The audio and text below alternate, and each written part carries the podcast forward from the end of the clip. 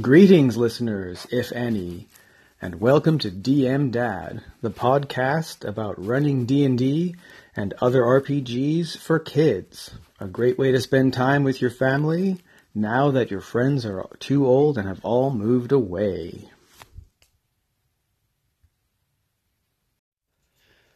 So, greetings, listeners. Um, I've got a, I've got a few voice messages um, to take care of this week, but I'm not going to do that today.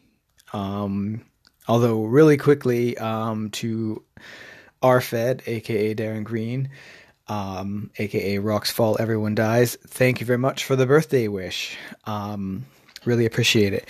But I'm doing something special this week. Um, on Wednesday, as I'm recording this, it's Monday, and on Wednesday, I am running a game of Swords and Wizardry White Box for people more or less my own age. Um, there's a uh, forum here in Edinburgh for uh, RPG players. It's called the Open Role Play Community ORC org. And uh, a long time ago, somebody had been running first edition AD&D and had basically run through all the series of modules from like Against the Giants all the way onward. Um, kind of just doing the whole run of the classic series of modules. And as far as I know, that's finished and it's over, you know. So I noticed there's there's a lot of people playing fifth edition. There's still people playing Pathfinder. There's people talking about the Pathfinder playtest. There's people running other systems like Cthulhu and stuff like that. And I, I looked and looked and looked, and nobody was running any old school D and D anymore after since that that first edition AD&D game finished, and that was like a year or so ago. So I posted in there, you know, looking for a game or looking to run a game. Post I posted want to play OD original Dungeons and Dragons, and I, you know, laid out my proposal that I would run uh, original Dungeons and Dragons via Swords and Wizardry White Box for especially for people who had only ever played third edition or later. That's what I was basically saying. You know, I'm especially like I'll, I'll, open it to anybody, but I'm especially looking for people who have only ever played Wizards of the Coast era or Pathfinder have never played any old school D&D and I will run original D&D.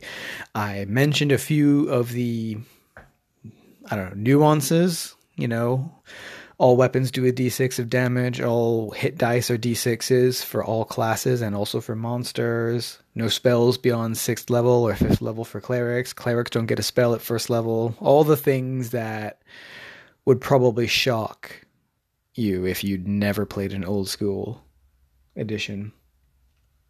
I also said, you know, you, we're going to roll stats hardcore, 3d6 in order, and the order is. And the order I gave was white box order strength, intelligence, wisdom, con, dex, charisma. Um, I also pointed out that this is not the kind of game where every time you level up, assuming you survive long enough to level up, that uh, you uh, you get magical new powers. You know, like oh, this I get access to this magical ability. You know, if you're a spellcaster, you get more spells everybody gets more hit points, and eventually, if you live long enough, you will uh, get to establish a stronghold and att- attract followers, and that's basically it. You know, what you get when you progress through the game is the satisfaction of still being alive, and you probably get some magic items as well. Anyways, I, d- I posted that like back in May, and hardly anybody responded. In fact, initially nobody responded, and then I got one respondent, and then for a long time, he was like, "Hey, when can we start this game?" I said, "Well, I'm gonna wait till there's more than one player, mate. So um, just watch the space." Yeah, and then nothing happened. And I thought, well, you know, I guess nobody wants to play it. The bright side is I don't have to do anything. You know, I don't have to prep a game or select an adventure or write an adventure.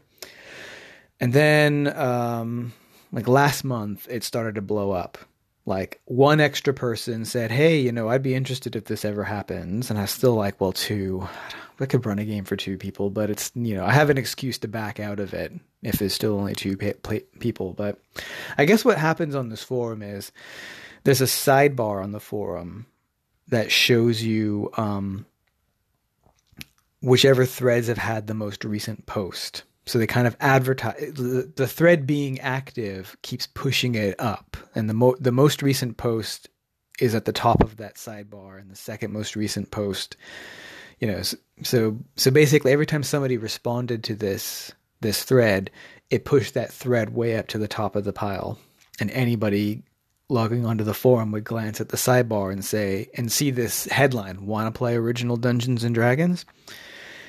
And so, you know, within within a couple of weeks, I suddenly had seven people who want to play this game. So now it's happening. Now I have to do this. I, I can't back out now. And it's happening this Wednesday. So less than two days. Um so uh, the I don't know if they're gonna like it. I don't know if they're gonna like me. I don't know if I'm gonna like them, which is something I hadn't thought about until I was talking with the the group that I play with as a player. I was telling them about how I'm running this game, and I'm I'm only running a one shot in case they don't like the game or they don't like my DMing style or they don't like me or something. And and one of one of the other players was like, you also need to make sure that you like them, and like that is definitely the personality conflicts potentially go both ways, you know. So I I, need to kind of be, be like, do I do I want to keep running for this group if if this becomes a regular thing? But I'm running a one shot, or I'm going to attempt to run a one shot. I've never run a one shot in my life before. Um, the one shot that I have selected is Tower of Skulls, which is uh, Josh Beckelheimer's first ever one page adventure, at least the first one that he kind of posted and published. You can hear about it if you go to his podcast. It's actually, he discusses it on the first episode of his podcast. And having listened to that episode, I went and downloaded it right away. Like as soon as as soon as the podcast was over, I went and downloaded it. Um, so I have high hopes that I can finish this in two hours because that's how long we have to play. Two and a half. Though Chuck is, I, have I've booked it to start for seven, and the uh, we're playing at my friendly local game store, and they will chuck us out of there at half nine because they want to go home. You know, it's not an all night place. Um, so fingers crossed I, we can we can complete this dungeon crawl. It's just a little dungeon crawl, a tower in the middle of a river. The tower is sunk, so you start at the top and go down. Um, and hopefully, yeah, we can do that in uh, in two and a two and a half hours tops. Um, but you know that'll depend on on how long they spend on each each area. You know, I am going to give them a uh, race against the clock element, which is that it's not actually in a river, it's in an estuary. It is therefore tidal and very wide. It's too wide to swim from the tower to shore if the, if if bad things happen.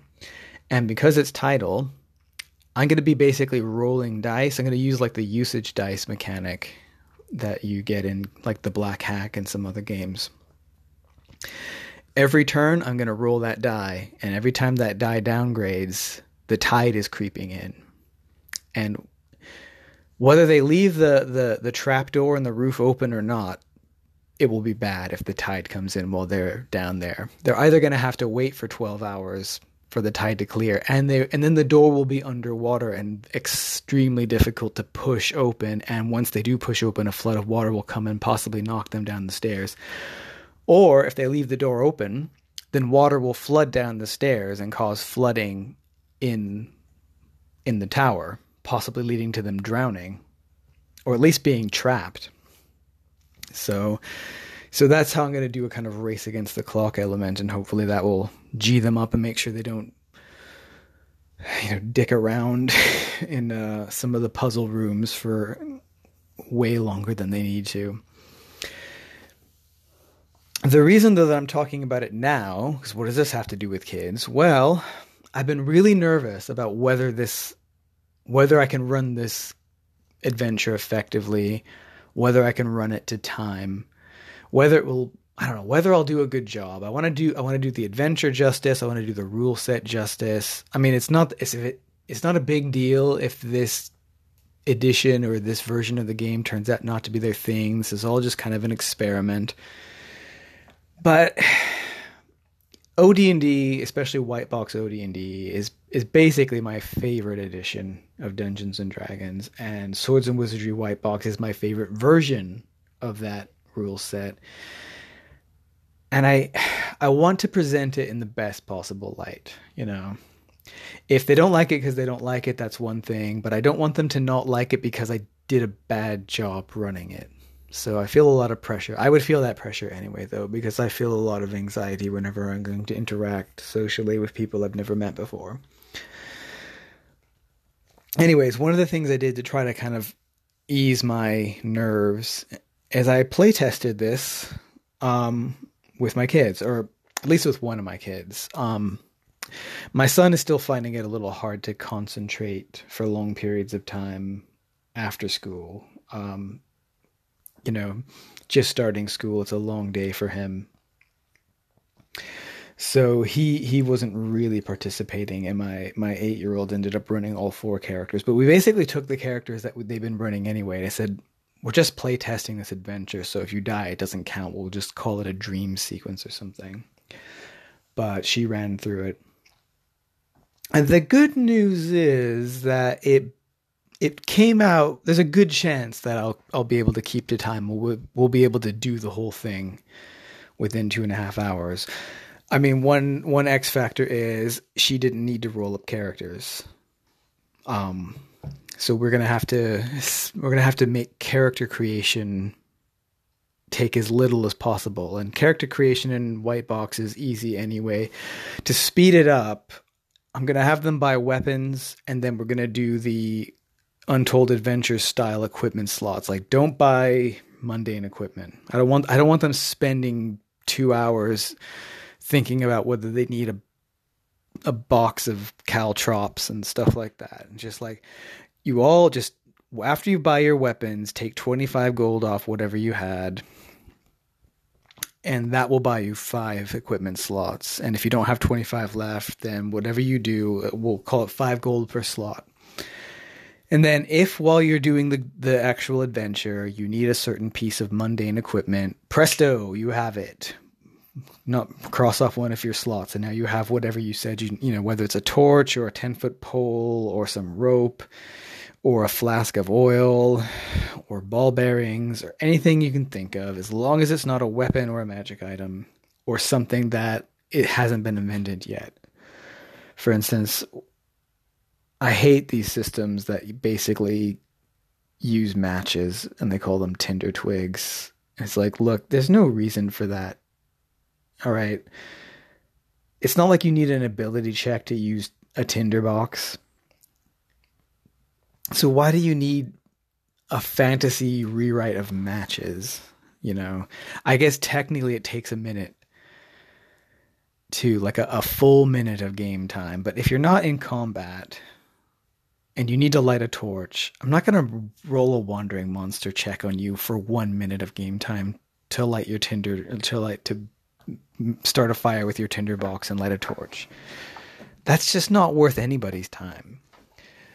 I also don't like the solar. I think they're they're basically like flare. They're called sun rods or something. They're basically like flares. I feel like you know. I hate that crap. You might as well have like a calculator, you know like I have a fantasy reskin of a calculator. It's called the number box, you know. Anyways. So yeah, unless it's magical, a weapon or hasn't been invented yet, you can have it. And that should hopefully be, you know, roll your yeah, roll your 3d6 7 times for your stats and your gold, buy your weapons and your armor, take another 25 off and then let's go. So, anyways, yeah, one thing I noticed about this adventure, it really freaked my daughter out in a way I didn't expect. So, she did she once again she showed really great gamer skills so I, I set her up i said okay you're in this town i told her the name of the town and i said headless bodies are washing up on the shore and she said that's weird. And um she said she wanted to go do some research about you know as she asked questions we eventually got to the fact that you can see the top of a tower in the middle of the estuary. You can see it from the shore. It's about halfway between the shore that the town is on and the other the other side of it and she asked about the tower and she said she wanted to do some research and there's no library in town but she went to the the tavern where all the fishermen go and talked to a lot of fishermen and got various stories about the tower and stuff like that. But that was her first port of call. She's like, I want to do some research here. I want to like find out more. And once again, eight years old, excellent gamer skill. You know, she's a she could do like the you know I don't think they do this anymore, but they used to do like the competitions at cons where you know um, you would get points and stuff for running through a module. In fact, I think uh, Tomb of Horrors used to be done as a competition. She would be really good at that. So she got as much information as, as it was possible to get.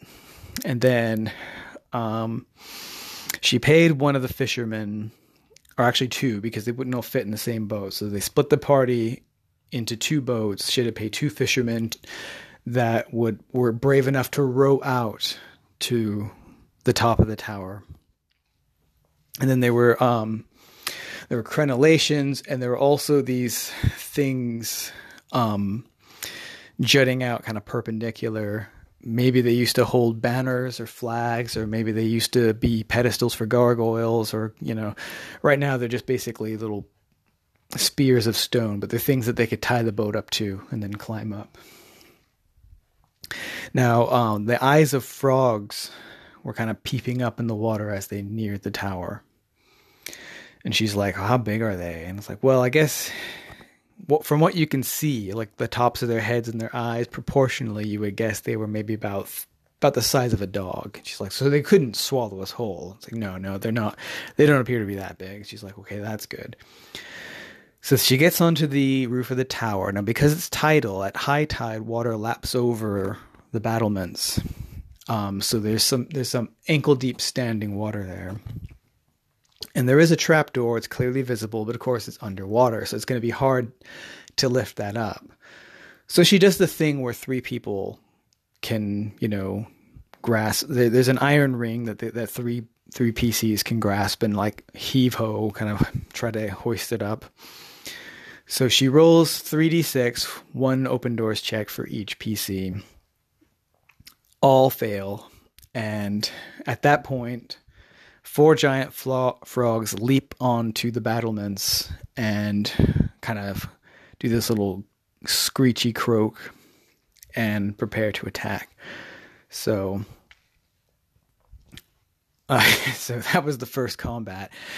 Um, what actually happened was, well, the the party won the initiative so since they were since they were by the trapdoor, which is more like in the middle of the tower, they weren't within um, melee distance. But this party is pretty good on ranged weapons. So um, in place of movement, she you know got her bow and uh, nocked an arrow. And swords and wizardry bows have a firing rate of two per per combat encounter, so she got to shoot two frogs right off the bat. She didn't. She only killed one but that was pretty good. And then it got to the spells when we were resolving the spells, and this was uh, basically my son's uh, um, one contribution as we managed to get him over here and choose which spell he had prepared, and he prepared sleep. So he cast sleep, and of course, you know, there's no save for sleep. So he rolled two d6, and that put all the frogs to sleep. Now, I mean, that's a bad that's a bad move, burning your one spell per day in the first encounter. But you know, it did mean that they got there without taking any any losses. It just also means that they have no spells to work with for the rest of the encounter. So uh, so then they manage to pull after the frogs are asleep. They do manage to pull the trap door open. Water rushes down, so it drains all the water from the roof, and that water flows flows down the stairs. Um, now we go to a lot of uh, we have a lot of ruined castles here in Scotland, as you can probably imagine, and a lot of them are free or very cheap to go to, especially if they're proper ruins. So we've taken the kids to many, many castles. They've been up and down the old staircases. They've seen how these stone staircases, including the spiral ones, they're very worn in the middle. Hundreds of years of feet going up and down them. They're just these, they're worn smooth and there's these dips in them. And, you know, here in the 21st century, looking up them, you think, especially as an adult, you're like, that is not safe. So I described like that using the, you know, real world castles as a as a benchmark and said, you know, they they already would have been slippery and smooth, but now they're wet. So she, you know, she decided to move cautiously down, like at at a half speed. There's no railing or any safety features like that.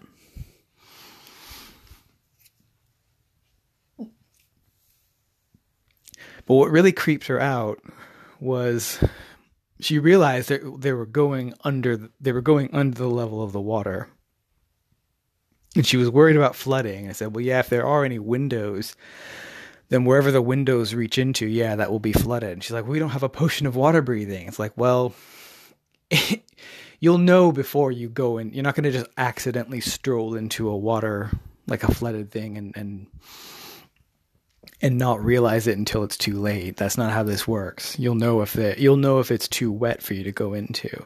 But she was very very careful about all the doors, including kind of like she was really asking about wetness. She didn't want to open a door and unleash a torrent of water. And it's good that she it was good that she did that because there are actually several areas where if you open the door, a torrent of water will come and, and knock you down or possibly drown you. In fact, there's one thing that it, if a if a cult member, basically there's a cult in this tower worshiping some evil river monster. There's one th- there's one thing that the that there's one door that a cult member if they're losing the battle will actually open on purpose in order to kill everybody in the room. But she was able to neutralize that. She was able to kill the cult member before he reached the door. But what really got her was the adventure specifically says that you're going to hear chanting, you know, so I did the chanting. And she found that very creepy. I think the tension of being underwater, of not feeling like she can just open any door because water might rush out and drown her. And, you know, I described there's a statue of the monster in one room well before you meet it. So at least you can see what it looks like. And I described that, and it's a bespoke monster. It's something that Josh Beckelheimer just kind of came up with. It's kind of like, he calls it like a squid serpent. So I described it as it's like a squid or like a, like a like a serpent, but um, instead of the head of a snake, it basically turns into a squid, and it has six tentacles and a and a squid beak. So the statue was coiled up like a serpent, and the head was ready to strike, but the head wasn't a snake's head; it was a squid's tentacles and little beak in the middle. And of course, because it was a statue, she could see in detail that the tentacles were actually made of skulls. So that was a pretty creepy image. But yeah, I, I didn't expect her to be this. She's not normally this squeamish about about adventure details. But she said later, she said that the chanting especially really creeped her out. Um, by the time she got to the final encounter, it basically ended in a TPK, which of course it doesn't matter for this case because it was just a play test. So I said, remember, this, we're just running this as like a a dream sequence or something. It doesn't mean your characters have actually died, but yeah, they, you know, four level one, four level one characters were just no match for the final encounter. Although I should have six or seven, so that might even the odds. And also, um, the door that they came in when they discover the final room, they can run out of it if they need to just run away.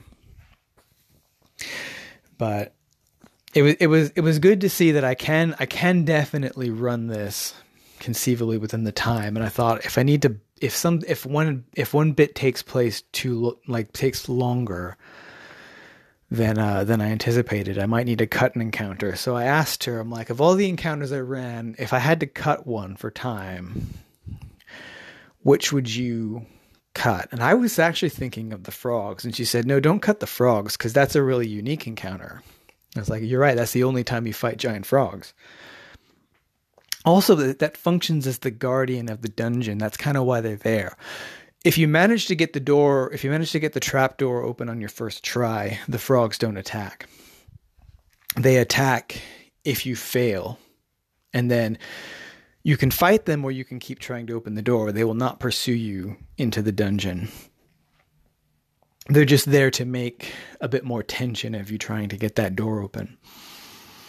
Although on round two, um, a larger frog will join the fight. He has more hit points and he's capable of swallowing a halfling whole. Not a not any anything bigger than a halfling, no. But he he will probably try to swallow the halfling and swim away with them. So that could end that could that could spice that encounter up. But she said don't cut the frogs because that uh, that's kind of a unique encounter. So i'll probably keep the frogs. But there was also an encounter the adventure says that in one room they they should they should find a headless corpse. And because where I put the headless corpse, they had quite a lot of rooms that didn't have any particular danger it had been a long time since they had been through the trap and they'd have more like puzzles and things. And I thought this felt like a place where there should be some more danger. So I go ahead and I have that headless corpse animate an attack. Because it's headless, it's blind, therefore it fights it at a negative four penalty as per Swords and Wizardry white box rules. However, it's a one hit die monster, so it would add plus one to its attack roll, so that would make it negative three. And it's a berserker, so it gets a plus two. basically fights as a berserker. So it's really only fighting at negative one, even though it can't see. Um, so that'll, you know, it's just one, so it shouldn't be hard to beat. The point, the point is more that it's creepy because I, you know, ideally they'll investigate it first and then it will attack. Um, the way I ran this for my daughter is is the noise from that encounter um, caused another group of cultists to come in. Basically, one ordinary cult member and four four kind of minions who I ran as bandits. So they fought them, and then in the the the floor, the bottom floor of the dungeon, where they find the actual well that leads to where they summon the river monster Rultzak. That's where they find a cult mystic who's actually capable of casting a couple of cleric spells and has quite a lot of hit points, and a number of the other cult members, not the bandits, but the ordinary cult members. So there's four of them and a cult mystic. And the thing is, is that apart from just being up one level, you know, in terms of difficulty, it's a very similar encounter. It's one leader and four mooks, basically. So we talked about it, and uh, I think I'll probably cut that encounter. I may even cut it even if we're not running close to the time limit, just because it's too similar. It's like, yeah, you fight one leader and four minions, and then you fight one more powerful leader and four more powerful minions. You might as well fight the headless corpse, and then get to the main event. And I guess depending on how that encounter goes, they may or may not successfully summon Rultzak. If they do, Rultzak is like, uh, I think, 12 hit die equivalent. Actually, I have it written down right here. So He's very powerful. It's very unlikely that they would survive an encounter. Eh, hit die, tw- ten hit dying. So he's got actual eight, actual hit dice, but his hit die equivalent is uh, ten because if he hits, he gets two tentacle attacks, and if he hits with both of them, then he grapples you and bites your head off. And he heals when he bites your head off. So, because the skulls that make up his tentacles are actually human skulls.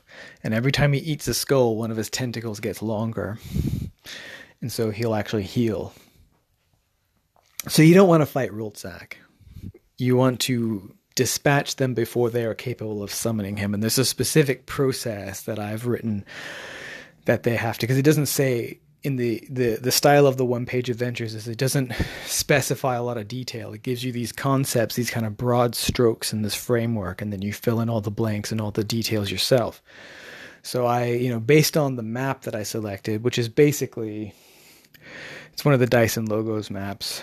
As I was looking for maps for this, I had this idea of how I wanted the tower to look, and I basically wanted it to look a lot like the tower in the Wizard's Tower, the James Spahn Swords and Wizardry white box. And eventually I'm like, you know, why don't I just use that map? Because it's a Dyson logos map. You can, I mean, well, I think you can use it for free if you want to publish it, but I'm not even publishing it. I'm just using it at the table. So, I mean, you can rip off any map you want and just repurpose it at the table. But I'm like, if this is how I want the tower to look, I'm just going to use this map. So that's what I'm that's what I'm using. And based on the shape of the room and what I want each thing to kind of represent, I, I uh, came up with a process that the cult will use to summon Rultzak. So it's possible for the party to interrupt that and not have to fight Rultzak. If they do, they better if if Rultzak is summoned, they better get the hell out of there. So so it was a pretty successful playtest, and um, it once again showed that my daughter has some pretty good skills and pretty good instincts as a gamer. Um, and uh, you know, since then I've been I've been kind of fleshing out some of the room descriptions because I felt it got a little bit samey. So I've been rolling up some random dungeon dressing and things like that from uh, using primarily uh, Matt Finch's Tome of Adventure Design. And uh, hopefully I haven't overloaded everything with information that I won't remember now in the day.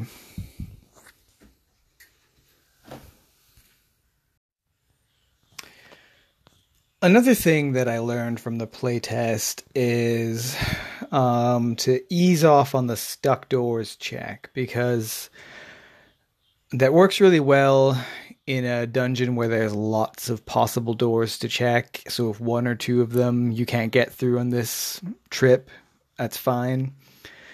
But with this tower structure, there's basically one path. You know, and if if you can't get through that door, then I guess all right, let's go back to town. So um, I'm gonna have to uh, either not do it at all or kind of do it where there's other options in case they fail. You know, and that's just good advice generally. Never never roll dice unless you're willing to accept the consequence of failure. So, anyways, the other thing I'm doing in prep for this game on Wednesday is I am ruling up backup or spare characters in case of death. Um, the I I posted that I was going to run this game on only one of the several Facebook groups I could have uh, posted on, which was the original edition Dungeons and Dragons Facebook group.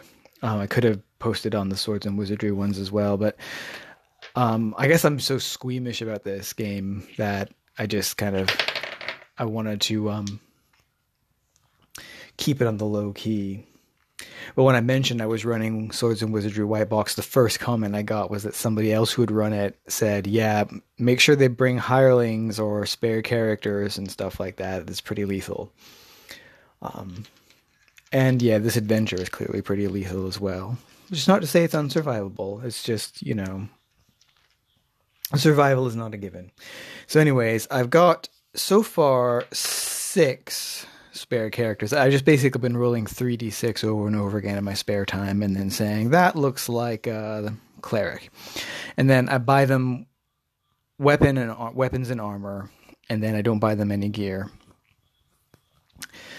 Um, since we're going to be using the uh, the gear slots thing, that won't matter anyway. But the my original intention was that you know you would meet these people like they would be trapped in a certain room or something like that. They've lost all their normal gear. All they have left is their weapons. Um, they'll buy more gear. If they become your new character, you can buy them more gear when they get back to town. So I've got a cleric, a hum- well, obviously a human cleric because all clerics are human. Um, I'm going ahead. I'm basically I'm allowing them to have max hit points. Um, I didn't always do that. Um, for instance, the first time I ever ran White Box for my daughter, we rolled hit points, and you know you got the usual numbers you'd expect, very low numbers. But for the the the basically precursor to Arapanathuk that I'm running for both my kids, their hit point scores were so low that they talked me into just you know allowing them to start with max. And to be honest starting your first level character with six hit points isn't a big deal. It's not like breaking the game or anything. So they're all starting. We're all going to start with max hit points. You know, give you a chance to take at least a couple of hits before you realize that you should run away. So say yeah, cleric, wisdom 14, so he doesn't get that bonus, um, and it will not have a spell. Um, an elf, so the elf is obviously can choose between fighter and magic user, and I guess I will if the, if this if somebody chooses this character, I will let them decide whether they're playing the elf as a fighter or a magic user. Strength 12, so not a particularly gifted fighter, but competent nonetheless. But 16 intelligence, so they got a plus one. So I mean, I would suggest magic user. Um, and to that extent, I only gave them leather armor and a sword for their uh, for their equipment.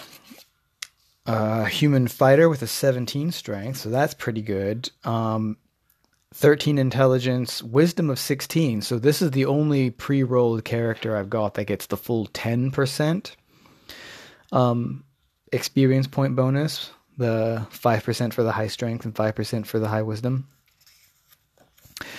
And because of their strength, I'm, I'm running the optional rule where they get a plus one to attack and damage because they're a fighter. So this is a pretty good fighter.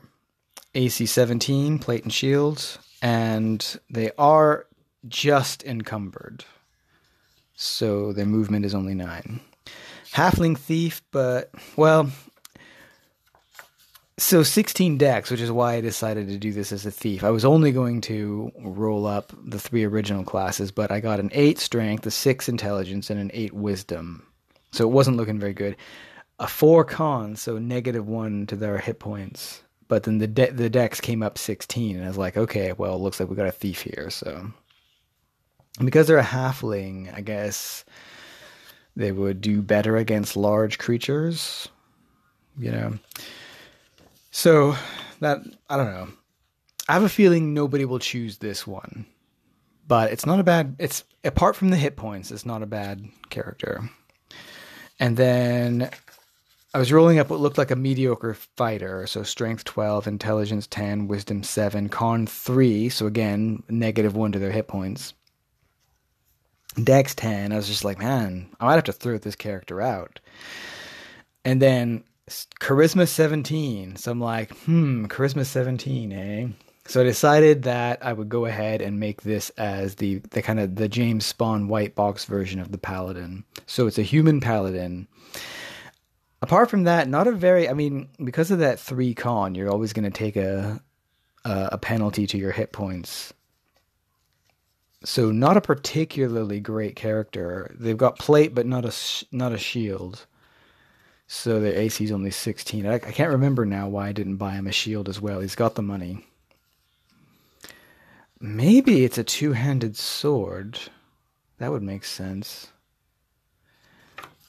In fact, I think I'm going to go ahead and do that. It's going to be a two-handed sword. So that's 1d6 plus 1.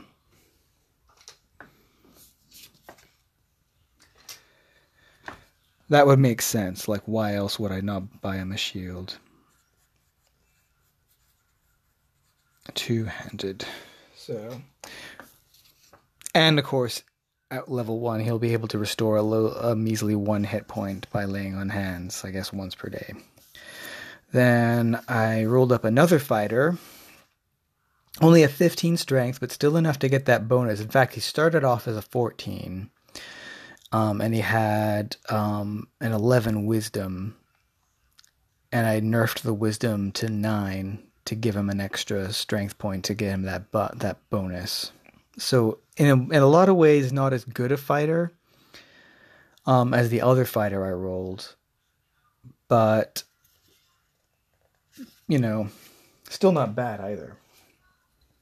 In fact, to be honest, there's very little difference between a 17 and a 15 strength in this game. So, in a, in a lot of ways, this, I think he's not as smart. He's only an 8 intelligence, so he won't have extra languages and things. But has the same bonus to attack rolls and damage, and the same AC, and the same amount of, the same amount of hit points. I bought this guy a short bow and some arrows, just so that he would have a, a ranged attack option as well. Because of that, he's encumbered enough to only have a movement of six. So it might be the kind of thing of ditching the ditching the bow and arrows, which will bring his encumbrance down to allow him to move at nine.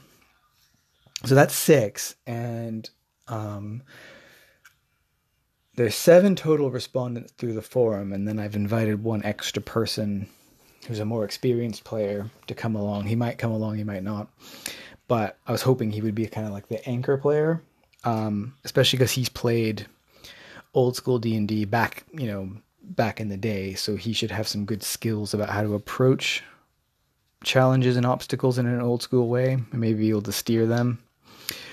So that could be as many as eight. So I would like to have at least one backup character per death, because I doubt they'll lose two characters unless they're particularly reckless. So I'm going to roll up these last two right now. And that is a six for strength. So, ooh, that's negative one. That's bad. I am using these three wooden dice that I got out of a Christmas cracker. They roll terribly. Although, just as I say that, there's a 16, so it looks like we have another wizard.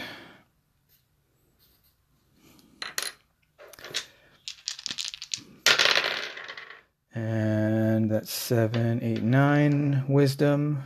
So, yeah, definitely a wizard.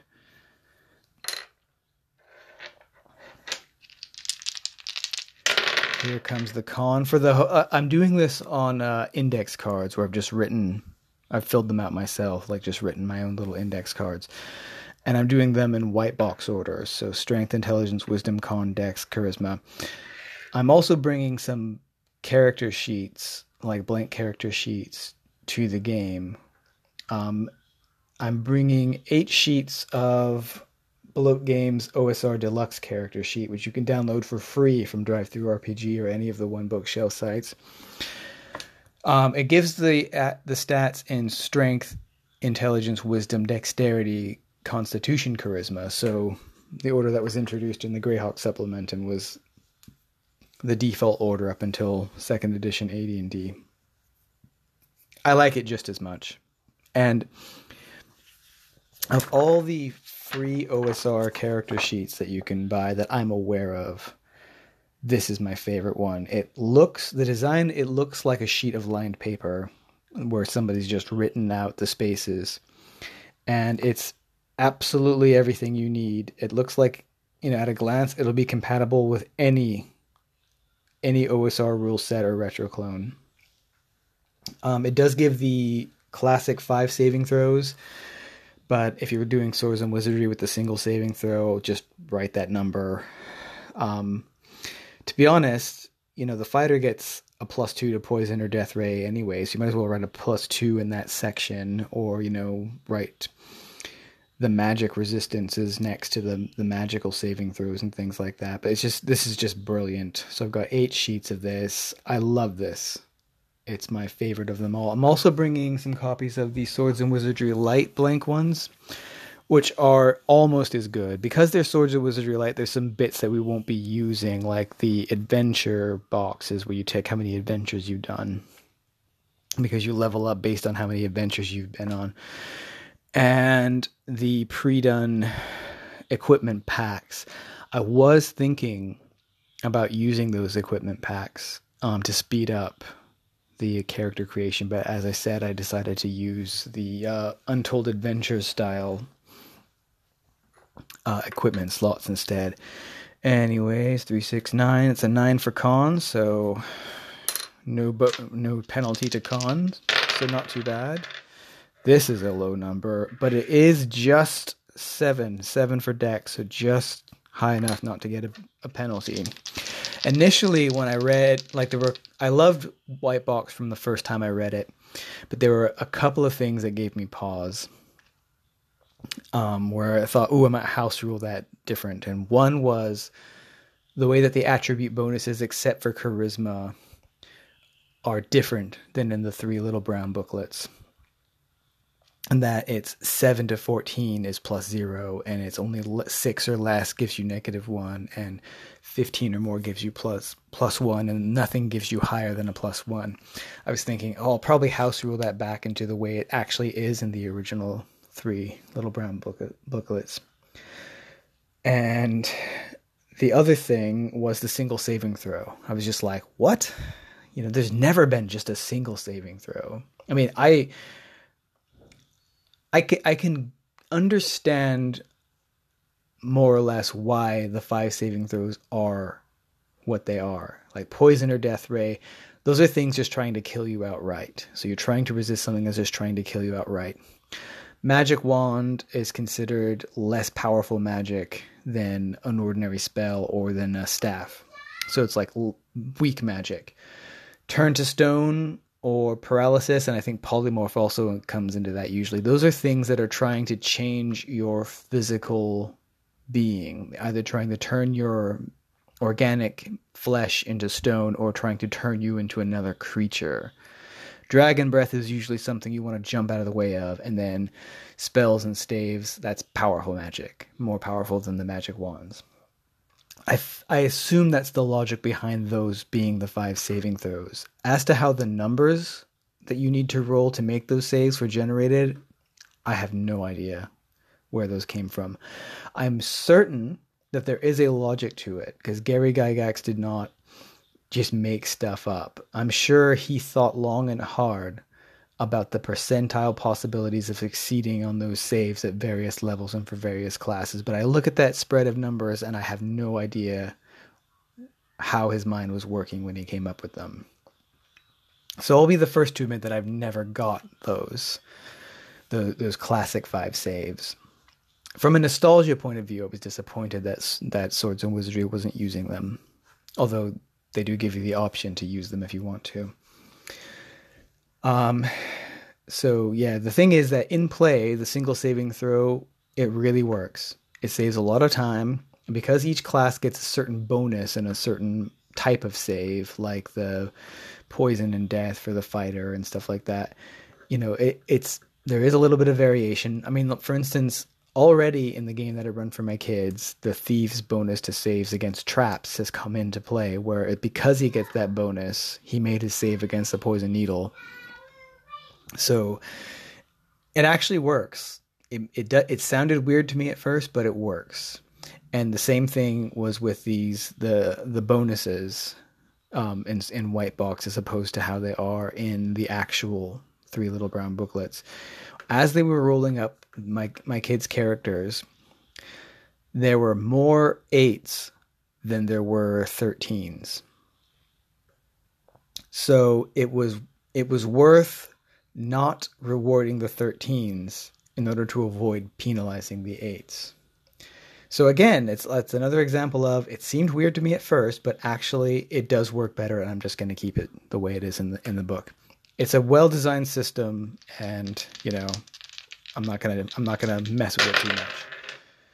And that's 8 9. 9 for charisma. So not great, but you know, when you have if there's six or seven PCs and they can only hire one hireling each, that's still six hirelings. So, so this will be a magic user, and I guess I will let him pick what spell he wants.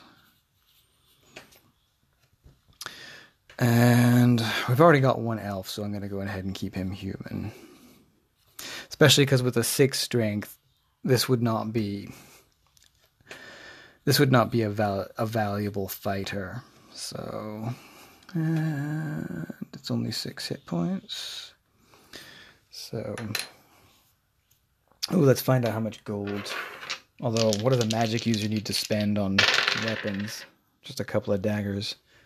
God, that's good. Where was this roll when I was rolling up one of the other stats? 14, so 140, so a rich. And before I buy him some equipment, I'll roll up the stats on the last one. That is 9 for strength. Not a hopeless fighter, but not a particularly gifted one either. 8 intelligence, so probably not a wizard either. if I get low rolls all the way down, aha, ooh, another. Oh, this will be a great cleric. So that is 16. This is a better cleric than the first one, isn't it?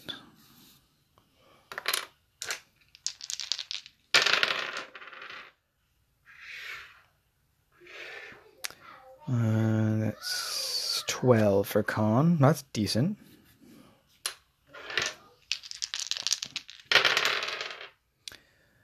And 9 for dex.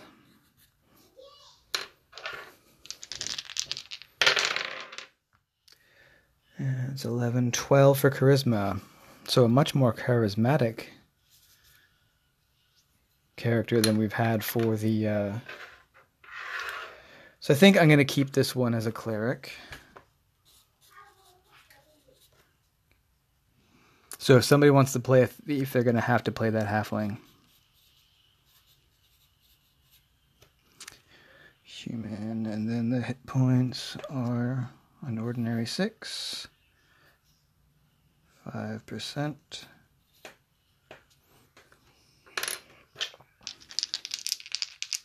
And the gold. That's another really good gold roll. So that is 11, 12, 13, 14, another 140. One of the things that I think the players will be pleasantly surprised at is how cheap a suit of plate armor is. Um, both the fighters that I rolled up have AC 17 because they were easily able to afford plate mail and a shield. So, yeah, I will buy them their weapons and stuff off off screen, as it were. Um, but those are my last two spare characters. So um, it is fun kind of fun for me to keep ruling up spare characters. It's just like a little thing that I do, just get a pool of, of spare characters in case people die um, to keep the game going um, quick, to keep, like, you know, to avoid having to stop and roll from scratch. Although I love this meme that was going around and it was attributed to Bill Webb, but the uh, the DM informed a player that they triggered a trap and had to make a save, and they failed their save. So the player's like, "I failed to save. What happens?" And the DM was like, uh, "Roll three d six," and he's like, eight. And he's like, okay, again. And he's like, ooh, 14. And the DM's like, ooh, okay, one more time. And then he's the player is just about to roll the final 3d6. And he's like, wait a minute, I'm rolling up a new character, haven't I? And I think that would be fun to do actually at the table. It's just like, what happens? Okay, roll 3d6 and again and again. And, you know, that's your new character. Although one of the funniest things I've ever seen, it was one of the one of the earlier episodes of the Swords of Jordoba. That's uh, Matt Finch's um, live stream of of Swords and Wizardry. So their uh, their cleric died. They were in a room, and there there had been a they they were fighting snakes that came out of this nasty burlap sack. So their cleric died, and so uh, Matt was having him roll up a new character while everybody else was kind of finishing out the combat. So once the combat was over, Matt informed everybody that they start to see some more wiggling coming from under the burlap sack. And to be honest, as a viewer, I thought the same thing that the players did. It's like, oh no, there's still snakes in the bag. So um, Skeeter Green, playing the elf, um, fired an arrow at the burlap sack And so, you know, he rolled and he hit and he rolled damage. And then Matt's like, um, he said to the, uh, to Jim, who was playing the cleric, how much, uh, how many hit points does your new character have? And it's like four. And it's like, okay, he's dead too. So the new, the new character was meant to be under the sack. And it was like, now that they killed the snakes in that sack, the character was going to like pop out from under the sack and be like, I guess thanks for saving me or something. But nobody knew that. So Skeeter, I think rightly, shot the sack the sack and killed the new character. So we had to roll up yet another character. And I think that's got to be the fastest time, like in history or something. It's going to be like up there for a record for the fastest um, death of a of a new character, like the shortest time between having to roll up new characters. So if you're not watching Swords of Jordoba, you should. It's really entertaining. Um, its unique selling point as as a an actual play broadcast of D and D. I know not everybody likes those. Um, I do. Its unique selling point is that Matt's doing a lot of really great dungeon tiles, and he's putting a little camera in in the dungeon tiles so you see what the characters would be seeing. Basically, it's the the camera's the same height that the minis would be. So he shows you what you would be seeing. Um, and that that it is worth it alone for that. But actually, I would even if they stopped that, if they stopped doing that, and Matt said, "I don't have time to keep making these dungeon tiles; it's too much work." I would still keep watching the stream because the adventure and the players and and you know it's just it's so it's just so entertaining. And it of all the ones of all the streams that I watch or all the actual play things that I watch it's the one that feels the most authentic to me. It just feels like a bunch of people sitting around. Even though they're doing it over Google Hangouts or something it just feels like a bunch of people sitting around playing D&D um whereas you know some of the ones like Critical Role does not feel like that. It's it doesn't look like my game, you know, because I don't sit around with a bunch of professional actors basically ad libbing a really elaborate story. I can see how it's entertaining. I know why people like it. But it's a TV show. It's not it's not a game of D&D. It's just an unscripted improv TV show. With D&D as the engine, the creative engine for kind of randomizing or building around that. But yeah, Swords of Jordoba. It, feels like a real, like it is a real game of D and D, which is why it feels that way. But it, it's much more like how the kind of game that I want to be in. Um, and there's there's great, weird, and wonderful stuff in there, and a lot of weird bespoke stuff. He had an undead plant at one point.